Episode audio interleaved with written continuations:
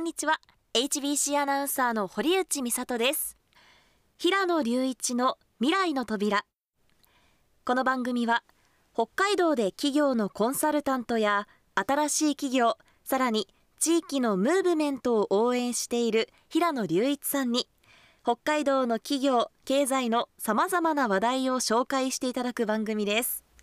平野さん今週そして今年もどうぞよろしくお願いいたします。2024年もよろしくお願いします。明けましておめでとうございます。おめでとうございます。皆さんもよろしくお願いいたします。そして今年スタートしたばかりですけどもう平野さん忙しそうですね。そうなんですよ。まあ忙しいっていうあれではないんですけど北海道イエロースターズのホームゲームが1月の20日土曜日21日日曜日、うん、こちらを控えてますから。2週間後。はいまあ年始からねあの正月気分もそっちのけで準備に取り掛かっています。はい。でちょっと簡単にね内容を小出しさせていただきたいなと思うんですけど20日土曜日はよさこい出演。新ことに天武龍神さん。あと平岸天神さん。この北海道を代表する2チームがですね試合開始の前後でパフォーマンスをしていただけることになりました。すごいですよ。私よさこいやっていたんですけど、はい、この2つチームはファイナル常連ですしやっぱり見ていて美しい。人間で波とか作るんですよ。すごすごいですよそれ。いや僕も見たことがないのでちょっとぜひ見たいなと思っていてまあやっぱりよさこいって夏じゃないですか、はい、冬の時期にもあの暑さを見たいなと思いますしその暑さでチームを盛り上げてもらいたいなって思って今回オファーをさせていただいて2つともすごいいい方々でもう快諾をいただいてですねちょっと不安だったのがライバルみたいな関係性もあるのかなと思っていて片っぽ出るなら僕ら出ませんみたいになるかもなと思ってたんですけど、えー、いやもう全然大丈夫ですって言ってくださって あほっとしたと、うん、雰囲気ガラッと変わるチームなので、はい、はい、どっちも楽しいと思います。ぜひよさこいの好きな方は北ガスアリーナ見に来てもらえればなと思います。で21日ですね。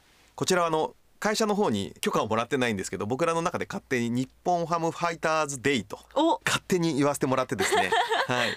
まあ一応あのチームの方にご相談をさせてもらって元ファイターズの谷口優也さんたちにあのご出演いただく予定になっています。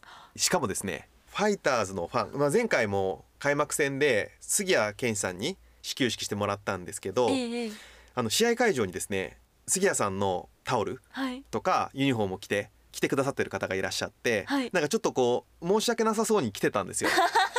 いやそうですよ。イエロースターズのね試合なのにみたいな 感じで申し訳なさそうに来ていただいてたんですけど全く気にしなくていいです。全く。あじゃあイエスタの試合だけどファイターズのユニフォームで行っていいですか？もうガンガン来てください。はい、で谷口さんたちをとにかく応援してもらいたいなって思いますし楽しんでもらいたいなと思ってます。なんか結構そのスポーツチームだと、まあ、僕らでいうと黄色がカラーなので会場を黄色に埋めたいよねっていう考え方ももちろんあるんですけど、いや僕らはそこにこだわりがなくてですね、はい、どちらかというと黄色い声援を飛ばしてくださいと。おーうまい。上手でしょ、はい、上手です。もうそれでいいんですと。バレーに興味がない。バレーを見たことがないっていう方もですねぜひ見ていただきたいなと思ってファイターズの方にお願いをして今回セットしていただいたのでそういったこともぜひ楽しみにしてきていただけると嬉しいなと思っています、うん、1月20日と21日土曜日と日曜日、はい、どちらも北笠アリーナ札幌で行われるということです。堀内さんもテレビで見てましたけどお正月はずっとお仕事でしたね。年末年始 年末と。ありがとうございます。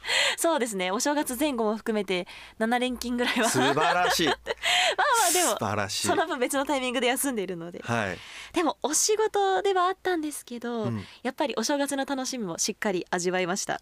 私好きな食べ物が、はい、寿司焼肉に並んで餅なんですよ、えー、そうなんですね。その中でも特にきなこ餅が大好きで市販の餅も大好きなんですが、はい、家で毎年お餅ついてくれるんです。え普通に？ウスタキネじゃないですウスタキネじゃなくて機械です。あ機械でね。びっくりした。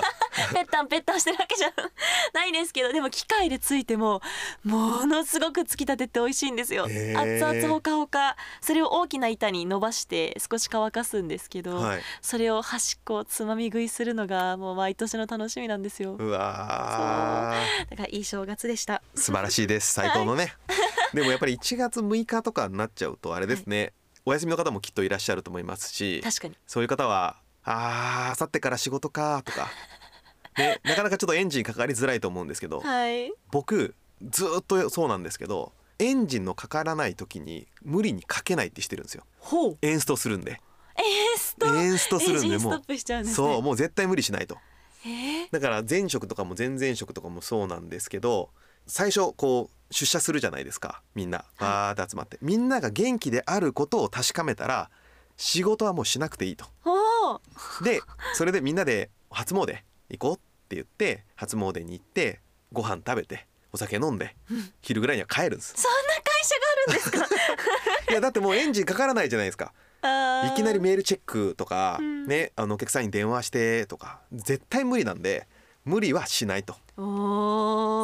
徐々にエンジンはかけていけばいいというふうに思ってる、まあ、最後エンジンかかってきたら、まあ、前半休んだからちょっとその分頑張ろうっていうふうにやって帳尻合わせればいいので、まあ、あまり皆さんあの年初早々にですねエンジンかかりづらいって方もいらっしゃると思うんですけど決して無理はされないようにと思っています。少し気が楽になりますね。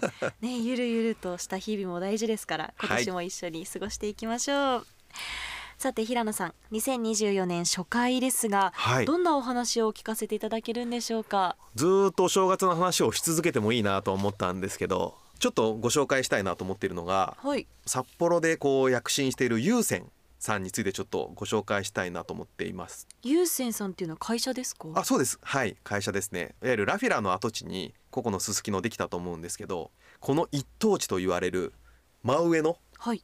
ボードの広告ですね。が優先さんなんですよ。僕あれ億単位の広告だっていうふうに聞いていたのではい。誰が出すんだろうというふうにずーっとこう期待してていざできてみると優先さんかと。で優先さんっていうともともとその漢字の優先。あるに線ね。そうですそうです、なんかそういうもともとは彼らってあの BGM の会社で創業してるんですよね。でも現在は優先っていう音楽以外の部分で本当に多くの事業を展開していると、あそうなんですか、はい、彼らの会社のスローガンがお店の未来を創造する。まさに未来ですよ。すごいこの番組のテーマみたいなまさに、ですね優先さんぜひ。はい。お店の未来をやっぱり創造したいっていうところをスローガンにしていてはい。まあ音楽っていうこともやっぱり当然お店の中で必要だと思うんですけど、まあ、それ以外にも、まあ、防犯カメラだったりとか、まあ、優先さんとか優先レジとかレジ、うんレジシステムだったりとか、えーそういったものも幅広く手掛けていてもう優先さんに頼めば飲食店やるとかそういった時にもう全て揃いますよみたいな。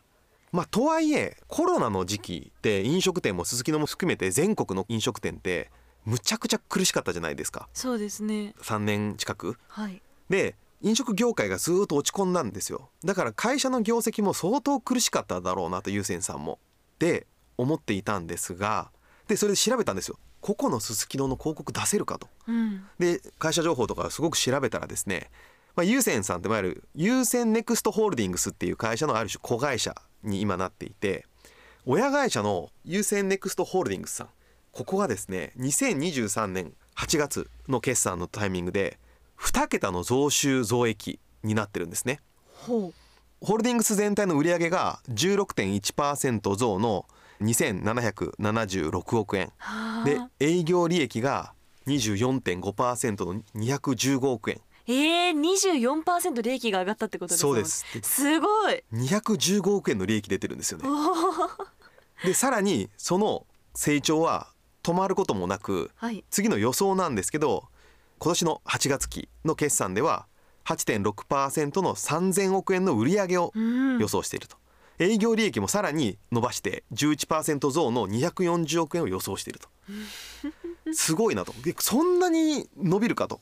で調べたところ実は優先ネクストホールディングスさんですね。はい。引っ張っているのが UNEXT っていう子会社がやっている動画配信サービスなんですよ UNEXT の U って優先の U なんですか？そうなんです。あー知りませんでした。これあの優先の会社の人と僕お話ししたことがあるんですけど、い。UNEXT 優先グループだって分かっていない人がほとんどではい。